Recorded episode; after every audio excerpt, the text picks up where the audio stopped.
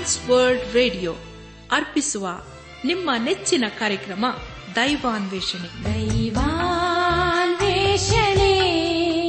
ದೈವಾನ್ವೇಷಣೆ ದೈವಾನ್ವೇಷಣೆ ದೈವಾನ್ವೇಷಣೆ. ಬನ್ನಿ ಪ್ರಿಯರೇ ದೇವರ ವಾಕ್ಯವನ್ನು ಧ್ಯಾನ ಮಾಡುವ ಮುನ್ನ ಕರ್ತನ ಸಮ್ಮುಖದಲ್ಲಿ ನಮ್ಮನ್ನು ತಗ್ಗಿಸಿಕೊಂಡು, ನಮ್ಮ ಶಿರವನ್ನು ಭಾಗಿಸಿ, ನಮ್ಮ ಕಣ್ಣುಗಳನ್ನು ಮುಚ್ಚಿಕೊಂಡು ದೀನತೆಯಿಂದ ಪ್ರಾರ್ಥನೆ ಮಾಡೋಣ. ಭೂಪರ ಲೋಕಗಳ ಒಡೆಯನೆ, ಎಲ್ಲ ಆಶೀರ್ವಾದಗಳಿಗೂ ಮೂಲ ಕಾರಣನೆ, ಈ ಸಮಯದಲ್ಲಿ ನಿನ್ನ ಪರಿಶುದ್ಧವಾದ ನಾಮವನ್ನು ಕೊಂಡಾಡಿ ಹಾಡಿ ಸ್ತುತಿಸುತ್ತೇವೆ. ಕರ್ತನೆ, ನಿನ್ನ ನಮ್ಮ ಬಾಳಿನುದ್ದಕ್ಕೂ ಇರುವಾತ ದೇವರಾಗಿದ್ದುಕೊಂಡು, ನಮ್ಮನ್ನು ಆಶೀರ್ವಸ್ತಾ ಬಂದಿರುವುದಕ್ಕಾಗಿ ನಿನ್ನನ್ನು ಕೊಂಡಾಡ್ತೇವಪ್ಪ ಕರ್ತನೆ ದೇವಾದಿ ದೇವನೇ ಇದನ್ನು ದಿನ ವಿಶೇಷವಾಗಿ ಅನಾರೋಗ್ಯದ ನಿಮಿತ್ತವಾಗಿ ಆಸ್ಪತ್ರೆಗಳಲ್ಲಿ ಹಾಗೂ ಮನೆಗಳಲ್ಲಿ ಇರುವವರನ್ನು ನಿನ್ನ ಕೃಪೆಯ ಹಸ್ತಕ್ಕೆ ಒಪ್ಪಿಸಿಕೊಡ್ತೇವಪ್ಪ. ಅವರ ಮೇಲೆ ನೀನೇ ಕರುಣೆ ತೋರಿಸಿ ಅವರಿಗೆ ಬೇಕಾದಂತ ಸ್ವಸ್ಥತೆಯನ್ನು ಅನುಗ್ರಹಿಸು ದೇವ. ಅವರು ತೆಗೆದುಕೊಳ್ಳುವಂತಹ ಔಷಧ ಆಹಾರಗಳಲ್ಲಿ ನಿನ್ನ ಕೃಪೆಯನ್ನು ಸುರಿಸಿ ದೇವ ಅವರ ಜೀವಿತದಲ್ಲಿ ನಿನ್ನ ಉನ್ನತವಾದಂಥ ವಾಗ್ದಾನಗಳನ್ನು ನೆರವೇರಿಸಪ್ಪ. ನಾವೆಲ್ಲರೂ ನಿನ್ನ ವಾಕ್ಯವನ್ನು ಆಲಿಸಿ, ಅದಕ್ಕೆ ವಿಧೇಯರಾಗಿ ಜೀವಿಸುತ್ತಾ, ನಮ್ಮ ಜೀವಿತದ ಮೂಲಕ ನಿನ್ನನ್ನು ಘನಪಡಿಸಲು ಕೃಪೆ ತೋರಿಸು. ಎಲ್ಲ ಘನ, ಮಾನ, ಮಹಿಮೆ, ಪ್ರಭಾವಗಳು ನಿನಗೆ ಮಾತ್ರ ಸಲ್ಲಿಸುತ್ತ, ನಮ್ಮ ಪ್ರಾರ್ಥನೆ, ಸ್ತುತಿ, ಸ್ತೋತ್ರಗಳನ್ನು ನಮ್ಮ ಒಡೆಯನು, ನಮ್ಮ ರಕ್ಷಕನು ಲೋಕ ವಿಮೋಚಕನೂ ಆದ ಯೇಸು ಕ್ರಿಸ್ತನ ದಿವ್ಯ ನಾಮದಲ್ಲಿ ಸಮರ್ಪಿಸಿಕೊಳ್ಳುತ್ತೇವೆ ತಂದೆಯೇ. ಆಮೇನ್.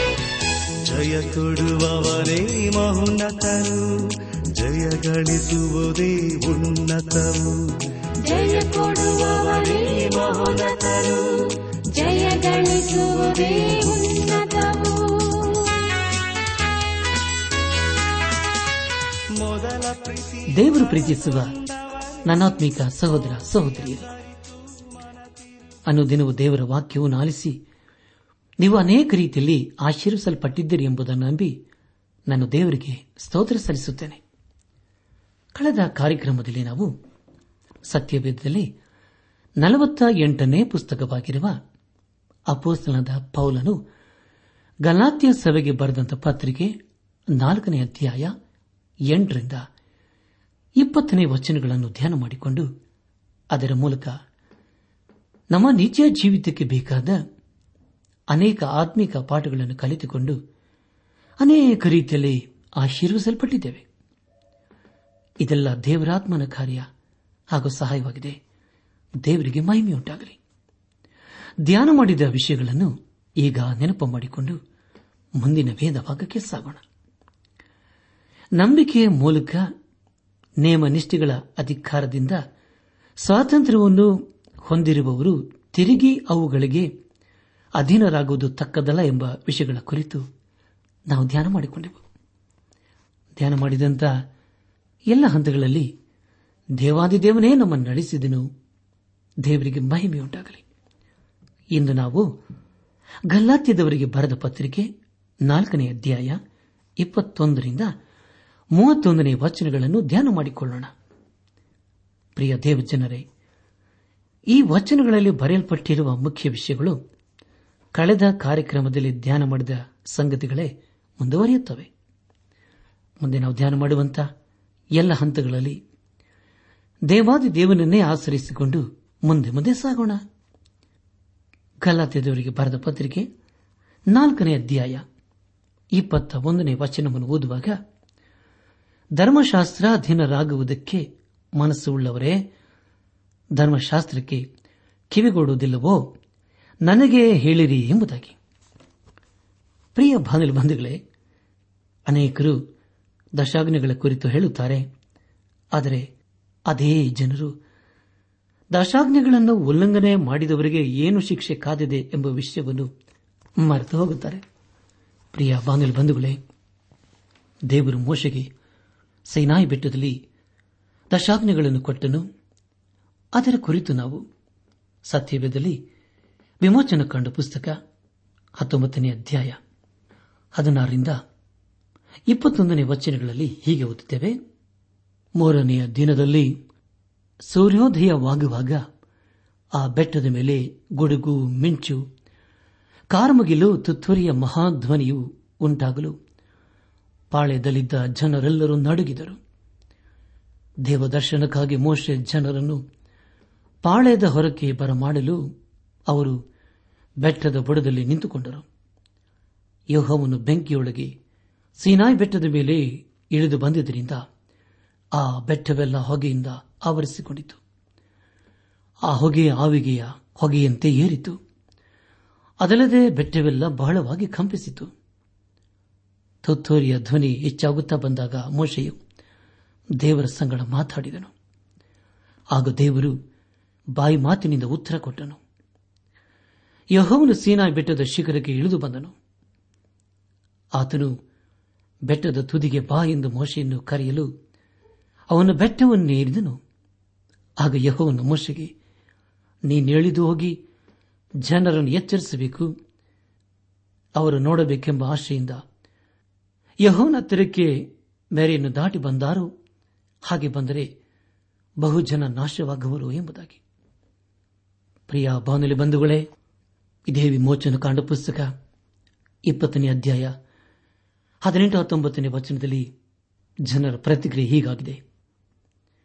ಆ ಗುಡುಗು ಮಿಂಚುಗಳನ್ನು ತುತ್ತೂರಿ ಧ್ವನಿಯಾಗುತ್ತಿರುವುದನ್ನು ಬೆಟ್ಟದಿಂದ ಹೊಗೆ ಹೊರಡುವುದನ್ನು ಜನರೆಲ್ಲರೂ ನೋಡಿ ನಡುಗುತ್ತಾ ದೂರದಲ್ಲಿ ನಿಂತುಕೊಂಡರು.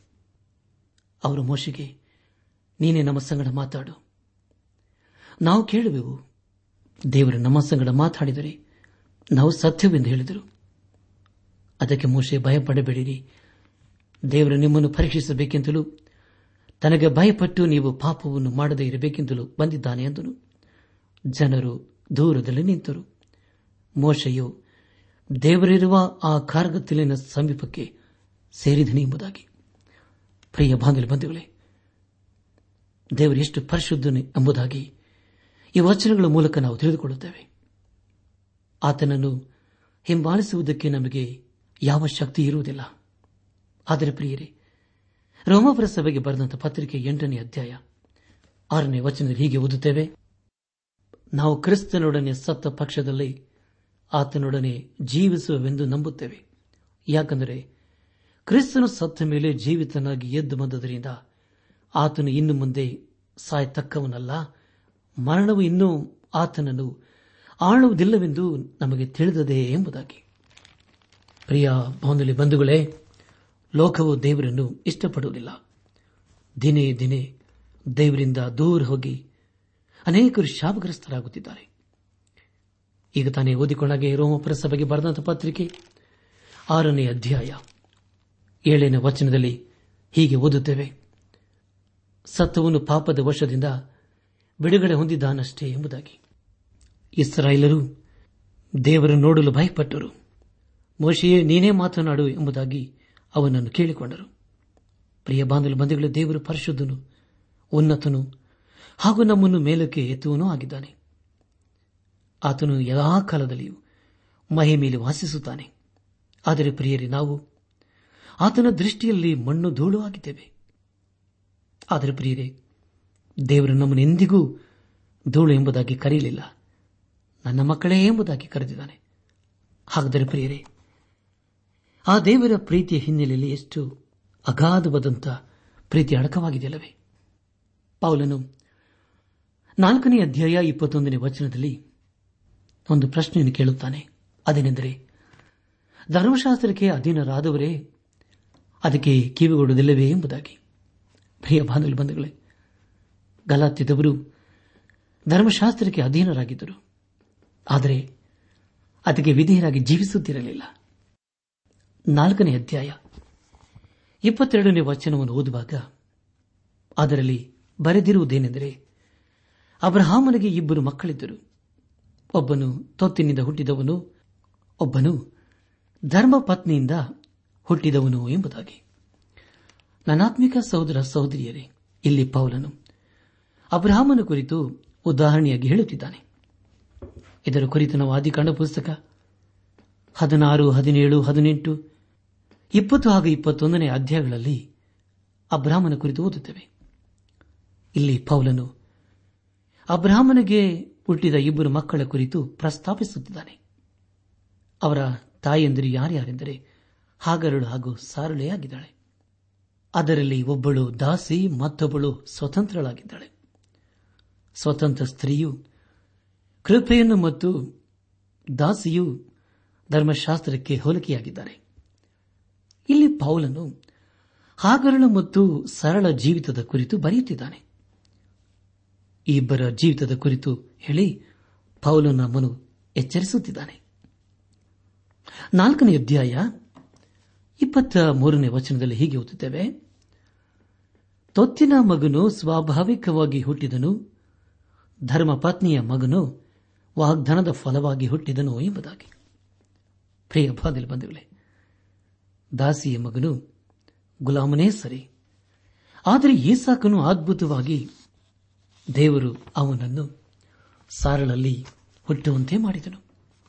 ಅಬ್ರಹಾಮನು ಮಗನನ್ನು ಪಡೆಯುವಷ್ಟು ಶಕ್ತಿಯನ್ನು ಕಳೆದುಕೊಂಡಿದ್ದನು. ಸಾರಳು ಕೂಡ ಅದೇ ಸ್ಥಿತಿಯಾಗಿತ್ತು. ಮಕ್ಕಳನ್ನು ಹಡೆಯುವ ವಯಸ್ಸು ಆಕೆಗೆ ಮಿಂಚಿ ಹೋಗಿತ್ತು. ಆಕೆಯ ಗರ್ಭವು ಒಂದು ಸಮಾಧಿಯಂತಿತ್ತು. ಆದರೆ ದೇವರು ಅದರಿಂದ ಒಂದು ಜೀವವನ್ನು ತಂದನು. ಪ್ರಿಯ ಬಾನಿಲು ಬಂಧುಗಳೇ, ಇದು ಎಂಥ ಅದ್ಭುತವಾದಂತಹ ಕಾರ್ಯವಲ್ಲವೇ? ಇಂಥ ಕಾರ್ಯವನ್ನು ಮಾಡಲು ಅದು ದೇವರಿಂದ ಮಾತ್ರ ಸಾಧ್ಯ. ಮನುಷ್ಯನಿಗೆ ಅಸಾಧ್ಯವಾದದ್ದು ದೇವರಿಗೆ ಸಾಧ್ಯ ಎಂಬುದಾಗಿ ದೇವರ ವಾಕ್ಯದಲ್ಲಿ ನಾವು ಓದುತ್ತೇವೆ ನಮ್ಮ ಧ್ಯಾನವನ್ನು ಮುಂದುವರೆಸಿ. ಗಲಾತ್ಯ ದೇವರಿಗೆ ಬರೆದ ಪತ್ರಿಕೆ ನಾಲ್ಕನೇ ಅಧ್ಯಾಯ ಇಪ್ಪತ್ತ ನಾಲ್ಕನೇ ವಚನವನ್ನು ಓದುವಾಗ ಈ ಸಂಗತಿಗಳು ಉಪಮಾನವಾಗಿವೆ ಹೇಗೆಂದರೆ, ಆ ಇಬ್ಬರು ಸ್ತ್ರೀಯರು ಎರಡು ಒಡಂಬಡಿಕೆಗಳೇ. ಒಂದು ಒಡಂಬಡಿಕೆ ಸೀನಾಯಿ ಪರ್ವತದಿಂದ ಉತ್ಪನ್ನವಾಗಿ ದಾಸವತದಲ್ಲಿರಬೇಕಾದ ಮಕ್ಕಳನ್ನು ಹೆರುವಂಥದ್ದು ಅದೇ ಹಾಗರ್ ಎಂಬುದಾಗಿ. ಪ್ರಿಯ ಬಾಂಗಲ್ ಬಂಧುಗಳೇ, ಇಲ್ಲಿ ಪೌಲನು ಅಬ್ರಹಾಮನ ಜೀವಿತದ ಕುರಿತು ಹೇಳಿ, ದೇವರು ಅವನಿಗೆ ವಾಗ್ದಾನದ ಮಗವನ್ನು ಹೇಗೆ ಕೊಟ್ಟನೆಂಬುದಾಗಿ ಹೇಳುತ್ತಿದ್ದಾನೆ. ಮತ್ತವನನ್ನು ಧರ್ಮಶಾಸ್ತ್ರಕ್ಕೆ ಪೌಲನ್ನು ಸೂಚಿಸುತ್ತಿದ್ದಾನೆ. ನಾಲ್ಕನೇ ಅಧ್ಯಾಯ ಇಪ್ಪತ್ತೈದನೇ ವಚನದಲ್ಲಿ ಹೀಗೆ ಓದುತ್ತೇವೆ, ಹಾಗರೆಂದರೆ ಅರಬ ಸ್ಥಾನದಲ್ಲಿರುವ ಸೀನಾಯಿ ಪರ್ವತ. ಅವಳು ಈಗಿನ ಯೆರೂಸಲೇಂ ಎಂಬುವಳಿಗೆ ಸರಿ ಬೀಳುತ್ತಾಳೆ ಹೇಗೆಂದರೆ ಈಕೆ ತನ್ನ ಮಕ್ಕಳ ಸಹಿತ ದಾಸತ್ವದಲ್ಲಿದ್ದಾಳೆ ಎಂಬುದಾಗಿ. ಬಂಧುಗಳೇ, ಹಾಗರಳು ಒಬ್ಬ ದಾಸಿಯಾದುದರಿಂದ ಆಕೆ ಮತ್ತು ಆಕೆಯ ಮಗನು ದಾಸತ್ವದಲ್ಲಿಯೇ ಜೀವಿಸುತ್ತಾರೆ. ಇಪ್ಪತ್ತಾರನೇ ವಚನ ಹೀಗೆ ಗೊತ್ತಿದ್ದೇವೆ ಆದರೆ ಮೇಲಣ ಯರುಸಲೇಂ ಎಂಬುವಳು ಸ್ವತಂತ್ರಳು. ಇವಳೇ ನಮಗೆ ತಾಯಿ ಎಂಬುದಾಗಿ. ಇಪ್ಪತ್ತೈದನೇ ವಚನದಲ್ಲಿ ಪೌಲನು ಭೂಲೋಕದ ಯೆರೂಸಲೇಮಿನ ಕುರಿತು ಹೇಳಿ, ಇಪ್ಪತ್ತಾರನೇ ವಚನದಲ್ಲಿ ಸತ್ಯವೇದಲ್ಲಿ ಪ್ರಕಟಣೆ ಪುಸ್ತಕದಲ್ಲಿ ಪ್ರಸ್ತಾಪವಾಗಿರುವ ಹೊಸ ಯೆರೂಸಲೇಮಿನ ಕುರಿತು ಪ್ರಸ್ತಾಪಿಸುತ್ತಿದ್ದಾನೆ. ಹಳೆಯ ಯರುಸಲೇಮು, ಅದು ಧರ್ಮಶಾಸ್ತ್ರಕ್ಕೆ ಸಂಬಂಧಪಟ್ಟದ್ದು, ಹೊಸ ಯೆರೂಸಲೇಮು ವಿಶ್ವಾಸಿಗಳಿಗೆ ಕೃಪೆಯಿಂದ ಜೀವಿಸುವ ಸ್ಥಳವಾಗಿದೆ.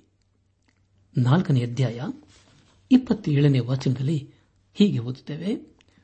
ಹೆರದ ಬಂಜೆಯೇ, ಆನಂದವಾಗಿರು. ಪ್ರಸವ ವೇದನೆ ಇಲ್ಲದವಳೇ, ಸ್ವರವೆತ್ತಿ ಕೂಗು. ಗಂಡ ನೂಳವಳಿಗಿಂತ ಗಂಡ ಬಿಟ್ಟವಳಿಗೆ ಮಕ್ಕಳು ಹೆಚ್ಚೆಂದು ಬರೆದದೆಯಲ್ಲ ಎಂಬುದಾಗಿ. ನನ್ನಾತ್ಮಿಕ ಸಹೋದರ ಸಹೋದರಿಯರೇ ಸಾರಳು ತನ್ನಲ್ಲಿ ಈ ಸಾಕನ್ನು ಹುಟ್ಟುವವರಿಗೆ ಆಕೆ ಬಂಜೆಯಾಗಿದ್ದಳು. ದೇವರು ಜನರನ್ನು ಧರ್ಮಶಾಸ್ತ್ರಕ್ಕಿಂತಲೂ ತನ್ನ ಕೃಪೆಯಿಂದ ಹೆಚ್ಚಾಗಿ ರಕ್ಷಿಸಲಿದ್ದಾನೆ. ಇಪ್ಪತ್ತೆಂಟನೇ ವಚನದಲ್ಲಿ ಹೀಗೆ ಓದುತ್ತೇವೆ. ಸಹೋದರರೇ, ನಾವು ಈ ಸಾಕನಂತೆ ವಾಗ್ದಾನದ ಫಲವಾಗಿ ಹುಟ್ಟಿದ ಮಕ್ಕಳಾಗಿದ್ದೇವೆ ಎಂಬುದಾಗಿ. ಪ್ರಿಯ ಬಾಂಧವಂದಿಗಳೇ ದಯಮಾಡಿ ಗಮನಿಸಿ, ಯೇಸು ಕ್ರಿಸ್ತನ ವಿಶ್ವಾಸಿಗಳು ಅನ್ನಿಸಿಕೊಂಡವರು ಸಹ ವಾಗ್ದಾನದ ಮಕ್ಕಳು ಅನಿಸಿಕೊಳ್ಳುತ್ತಾರೆ. ನಮ್ಮ ಜೀವಿತವು ಯೇಸು ಕ್ರಿಸ್ತನಲ್ಲಿ ಹೊಸದಾಗಿ ಕಂಡುಬರಬೇಕು. ಅದನ್ನು ದೇವರು ತನ್ನ ಕೃಪೆಯ ಮೂಲಕ ಕೊಟ್ಟನಲ್ಲವೇ? ಯೋಹನ ಬರೆಸುವಾರ್ತೆ ಮೂರನೇ ಅಧ್ಯಾಯ. ಹದಿನಾರನೇ ವಚನ ಹೀಗೆ ಓದುತ್ತೇವೆ. ದೇವರ ಲೋಕದ ಮೇಲೆ ಎಷ್ಟೋ ಪ್ರೀತಿಯನ್ನಿಟ್ಟು ತನ್ನ ಒಬ್ಬನೇ ಮಗನನ್ನು ಕೊಟ್ಟನು. ಆತನ ನಾಶವಾಗದೆ ಎಲ್ಲರೂ ನಿತ್ಯ ಜೀವನ ಪಡೆಯಬೇಕೆಂದು ಆತನನ್ನು ಕೊಟ್ಟನು ಎಂಬುದಾಗಿ. ಪ್ರಿಯ ಬಾಂಧವ ಬಂಧುಗಳೇ, ದೇವರನ್ನು ನಾವು ನಂಬುವಾಗ ಹೊಸದಾಗಿ ಹುಟ್ಟುತ್ತೇವೆ ಪೇತ್ರನ್ನು ಬರೆದ ಮೊದಲನೇ ಪತ್ರಿಕೆ, ಒಂದನೇ ಅಧ್ಯಾಯ, ಇಪ್ಪತ್ಮೂರನೇ ವಚನದಲ್ಲಿ ಹೀಗೆ ಓದುತ್ತೇವೆ, ನೀವು ಪುನರ್ಜನ್ಮ ಹೊಂದಿದವರಾಗಿದ್ದೀರಲ್ಲ, ಆ ಜನ್ಮವು ನಾಶವಾಗುವ ಬೀಜದಿಂದ ಉಂಟಾದುದಲ್ಲ, ನಾಶವಾಗದ ಬೀಜದಿಂದಲೇ ಉಂಟಾದದ್ದು. ಅದು ದೇವರ ಸದಾ ಜೀವವುಳ ವಾಕ್ಯದ ಮೂಲಕವಾಗಿ ಉಂಟಾಯಿತು ಎಂಬುದಾಗಿ. ನನಾತ್ಮಿಕ ಸಹೋದರ ಸಹೋದರಿಯರೇ, ನಮ್ಮ ಧ್ಯಾನವನ್ನು ಮುಂದುವರೆಸಿ ಗಲಾತ್ಯದವರಿಗೆ ಬರೆದ ಪತ್ರಿಕೆ ನಾಲ್ಕನೇ ಅಧ್ಯಾಯ ಇಪ್ಪತ್ತೊಂಬತ್ತನೇ ವಚನವನ್ನು ಓದುವಾಗ, ಆದರೆ ಪೂರ್ವದಲ್ಲಿ ಸ್ವಾಭಾವಿಕವಾಗಿ ಹುಟ್ಟಿದವನು ದೇವರಾತ್ಮನ ಬಲದಿಂದ ಹುಟ್ಟಿದವನಲ್ಲ, ಹಿಂಸೆಪಡಿಸಿದಂತೆಯೇ ಈಗಲೂ ಇದೆ ಎಂಬುದಾಗಿ. ಪ್ರಿಯ ಬಾಂಧಲು ಬಂಧುಗಳೇ ಏಸು ಕ್ರಿಸ್ತನು ನಮ್ಮನ್ನು ಪಾಪದಿಂದ ಬಿಡಿಸುವ ಸಲುವಾಗಿ ತನ್ನನ್ನೇ ಸಮರ್ಪಿಸಿಕೊಂಡನು ಎಂಬುದಾಗಿ ನಾವು ನಂಬದೇ ಹೋದರೆ ನಮ್ಮ ಧ್ಯಾನವೆಲ್ಲ ವ್ಯರ್ಥವೇ ಸರಿ. ಆತನು ನಮ್ಮನ್ನು ಪಾಪದಿಂದ ಬಿಡಿಸಲು ತಾನೇ ಯಜ್ಞಾರ್ಪಿತನಾದನು. ಸ್ವಾಭಾವಿಕವಾದ ಮನುಷ್ಯನು ದೇವರ ಕಾರ್ಯಗಳನ್ನು ವ್ಯರ್ಥವೆಂದು ಭಾವಿಸುತ್ತಾನೆ. ಆದರೆ ಅದನ್ನು ನಂಬುವವರಿಗೆ ದೇವರ ಶಕ್ತಿಯಾಗಿದೆ ಎಂಬುದಾಗಿ ದೇವರ ವಾಕ್ಯದಲ್ಲಿ ನಾವು ನೋಡುತ್ತೇವೆ ಕೊನೆಯದಾಗಿ ಗಲ್ಲಾತ್ಯದವರಿಗೆ ಬರೆದ ಪತ್ರಿಕೆ ನಾಲ್ಕನೇ ಅಧ್ಯಾಯ ಮೂವತ್ತು ಮತ್ತು ಮೂವತ್ತೊಂದನೇ ವಚನಗಳನ್ನು ಓದುವಾಗ, ಆದರೂ ಶಾಸ್ತ್ರವು ಏನು ಹೇಳುತ್ತದೆ? ದಾಸಿಯನ್ನು ಅವಳ ಮಗನನ್ನು ಹೊರಗೆ ಹಾಕು. ದಾಸಿಯ ಮಗನು ಧರ್ಮಪತ್ನಿಯ ಮಗನೊಂದಿಗೆ ಎಷ್ಟು ಮಾತ್ರಕ್ಕೂ ಬಾಧ್ಯನಾಗಬಾರದೆಂದು ಹೇಳುತ್ತದೆ. ಸಹೋದರರೇ, ನಾವು ದಾಸಿಯ ಮಕ್ಕಳಲ್ಲ. ನಾವು ಧರ್ಮಪತ್ನಿಯ ಮಕ್ಕಳೇ ಎಂದು ತಿಳಿದುಕೊಳ್ಳಿರಿ ಎಂಬುದಾಗಿ. ಪ್ರಿಯ ಬಾಂಧವ ಬಂಧುಗಳೇ, ದೇವರ ಆದಿಯಲ್ಲಿ ತನ್ನ ವಾಗ್ದಾನವನ್ನು ಸಾರಳ ಜೀವಿತದಲ್ಲಿ ಮಾಡಿ ಅದ್ಭುತ ಕಾರ್ಯ ಮಾಡುವುದರ ಮೂಲಕ ತಾನು ಯಾರು ಎಂಬುದಾಗಿ ಪ್ರಕಟಿಸಿಕೊಂಡನು. ನಾವು ಧರ್ಮಶಾಸ್ತ್ರದಿಂದಲ್ಲ ಕೃಪೆಯಿಂದಲೇ ರಕ್ಷಿಸಲ್ಪಟ್ಟಿದ್ದೇವೆ.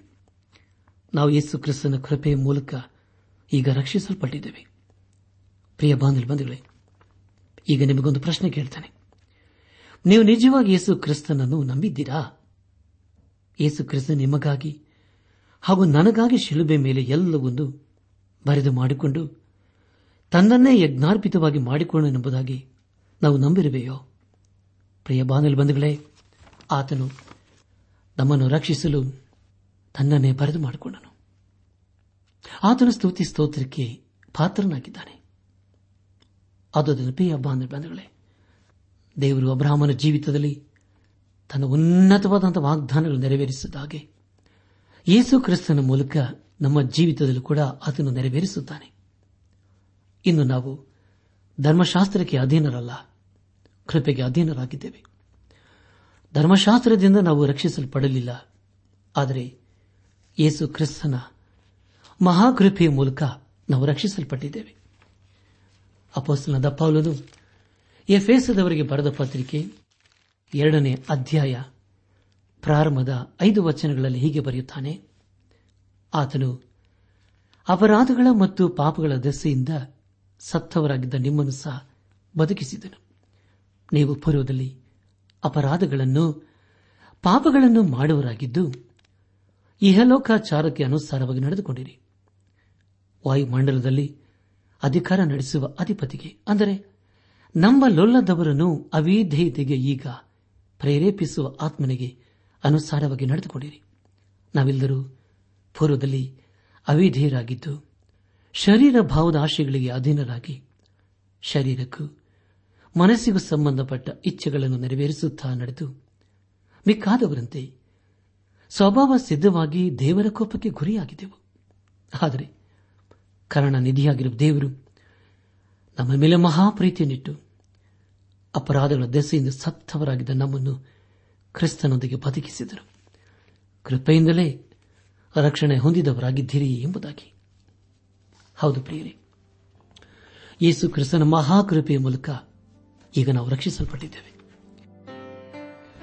ಈ ಸಂದೇಶವನ್ನು ಆಲಿಸುತ್ತಿರುವ ಅನಾತ್ಮಿಕ ಸಹೋದರ, ಸಹೋದರಿಯರೇ, ದೇವರ ವಾಕ್ಯವನ್ನು ಕೇಳಿಸಿಕೊಂಡಿದ್ದೇವೆ. ಅದಕ್ಕೆ ನಮ್ಮ ಪ್ರತಿಕ್ರಿಯೆ ಏನಾಗಿದೆ? ದೇವರು ನಮ್ಮ ಜೀವಿತದಲ್ಲಿ ತನ್ನ ಉನ್ನತವಾದಂತಹ ವಾಗ್ದಾನಗಳು ನೆರವೇರಿಸಬೇಕಾದರೆ ಮೊದಲು ನಾವು ಯೇಸು ಕ್ರಿಸ್ತನನ್ನು, ನಮ್ಮ ಸ್ವಂತ ರಕ್ಷಕನು ನಾಯಕನು ವಿಮೋಚಕನೆಂಬುದಾಗಿ ಹಿಂದೆ ಈ ಕ್ಷಣವೇ ನಮ್ಮ ಹೃದಯದಲ್ಲಿ ಅಂಗೀಕರಿಸಿಕೊಳ್ಬೇಕು. ಹಾಗೆ ನಾವು ಮಾಡುವಾಗ ಖಂಡಿತವಾಗಿ ನಾವು ದೇವರ ಆಶೀರ್ವಾದಕ್ಕೆ ಪಾತ್ರರಾಗ್ತೇವೆ.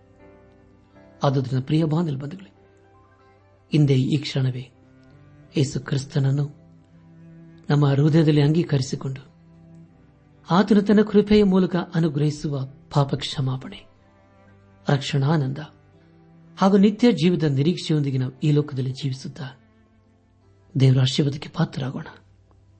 ಪ್ರಿಯ ಬಾಂಧವ ಬಂಧುಗಳೇ, ದೇವರು ನಮಗೆ ಸಮಯವನ್ನು ಕೊಟ್ಟಿದ್ದಾನೆ. ತನ್ನ ಜೀವಳ ವಾಕ್ಯಗಳ ಮೂಲಕ ನಮ್ಮನ್ನು ಎಚ್ಚರಿಸುತ್ತಿದ್ದಾನೆ. ಆದ್ದರಿಂದ ಈ ಸಮಯದಲ್ಲಿ ದೇವರ ಸ್ವರಕ್ಕೆ ನಾವು ಕಿವಿಗೊಟ್ಟು, ಆತನ ಜೀವವುಳ ವಾಕ್ಯಕ್ಕೆ ವಿಧೇಯರಾಗಿ, ಬದ್ಧರಾಗಿ, ಅಧೀನರಾಗಿ ಜೀವಿಸುತ್ತಾ ಆತನ ಆಶೀರ್ವಾದಕ್ಕೆ ಪಾತ್ರರಾಗೋಣ. ಪ್ರಿಯ ಬಾಂಧವ ಬಂಧುಗಳೇ ಹಿಂದೆ ಈ ಕ್ಷಣವೇ ನಾವು ದೇವರ ಕಡೆಗೆ ತಿರುಗಿಕೊಂಡು ಪಾಪದ ಜೀವಿತಕ್ಕೆ ಬೆನ್ನು ಹಾಕಿ ಯೇಸು ಕ್ರಿಸ್ತನನ್ನು ಹಿಂಬಾಲಿಸುತ್ತಾ ಆತನ ಅತ್ಯಧಿಕವಾದ ಬಲವನ್ನು ಹೊಂದಿಕೊಂಡವರಾಗಿ ಜಯದ ಜೀವಿತವನ್ನು ಈ ಲೋಕದಲ್ಲಿ ನಾವು ಜೀವಿಸುತ್ತಾ ಆತನ ಆಶೀರ್ವಾದಕ್ಕೆ ಪಾತ್ರರಾಗೋಣ. ಜಯ ಕೊಡುವವನು ಮಹೋನ್ನತನು, ಜಯ ಹೊಂದುವವನು ಬಾಧ್ಯಸ್ಥನೆಂಬುದಾಗಿ ದೇವರ ವಾಕ್ಯದಲ್ಲಿ ಓದುತ್ತೇವೆ. ಅದರಂತೆ ನಾವು ಜೀವಿಸುತ್ತಾ ದೇವರ ಆಶೀರ್ವಾದಕ್ಕೆ ಪಾತ್ರರಾಗೋಣ. ಆಗಾಗುವಂತೆ ತಂದೆಯಾದ ದೇವರು ಯೇಸು ಕ್ರಿಸ್ತನ ಮೂಲಕ ನಮ್ಮೆಲ್ಲರನ್ನು ಆಶೀರ್ವದಿಸಿ ನಡೆಸಲಿ.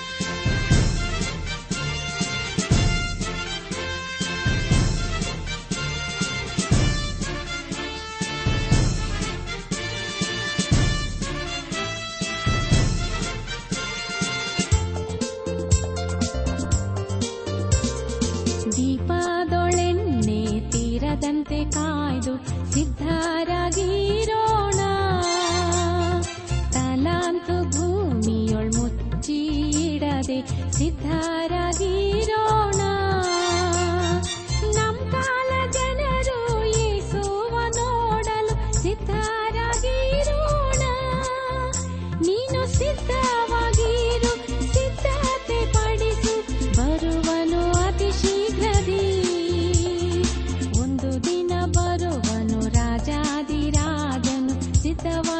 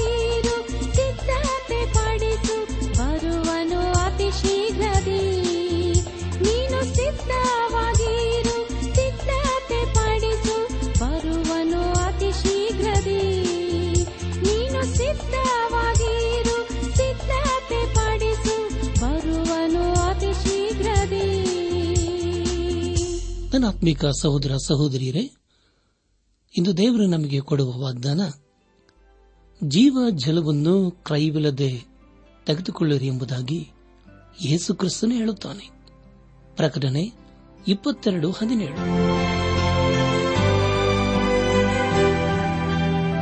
ನಮ್ಮ ನೆಚ್ಚಿನ ಶ್ರೋತೃಗಳೇ, ಇದುವರೆಗೂ ಪ್ರಸಾರವಾದ ದೈವಾನ್ವೇಷಣೆ ಕಾರ್ಯಕ್ರಮವನ್ನ ಆಲಿಸಿದ್ದಕ್ಕಾಗಿ ತುಂಬಾ ವಂದಿಸುತ್ತೇವೆ. ಸೋಮವಾರದಿಂದ ಶುಕ್ರವಾರದವರೆಗೂ ಪ್ರಸಾರವಾಗುವ ಈ ಕನ್ನಡ ಕಾರ್ಯಕ್ರಮದ ಗುಣಮಟ್ಟವು ಇನ್ನೂ ಉತ್ತಮವಾಗಿ ರೂಪುಗೊಳಿಸಲು ನಿಮ್ಮ ಅಮೂಲ್ಯವಾದ ಸಲಹೆಗಳಿಗಾಗಿ ನಾವು ಎದುರು ನೋಡುತ್ತೇವೆ. ನಿಮ್ಮ ನೆಚ್ಚಿನ ಗೀತೆ ಮರುಪ್ರಸಾರ ಮಾಡಬೇಕಾಗಿ ಕೋರಿದರೆ ನಮ್ಮ ವಿಳಾಸಕ್ಕೆ ಇಂದೇ ಸಂಪರ್ಕಿಸಿ. ನಿಮ್ಮ ಪತ್ರಗಳು ನಮಗೆ ಪ್ರೋತ್ಸಾಹ ನೀಡುವುದಲ್ಲದೆ ನಿಮಗಾಗಿ ನಾವು ಮನಸ್ಸಾರೆ ಪ್ರಾರ್ಥಿಸುತ್ತೇವೆ.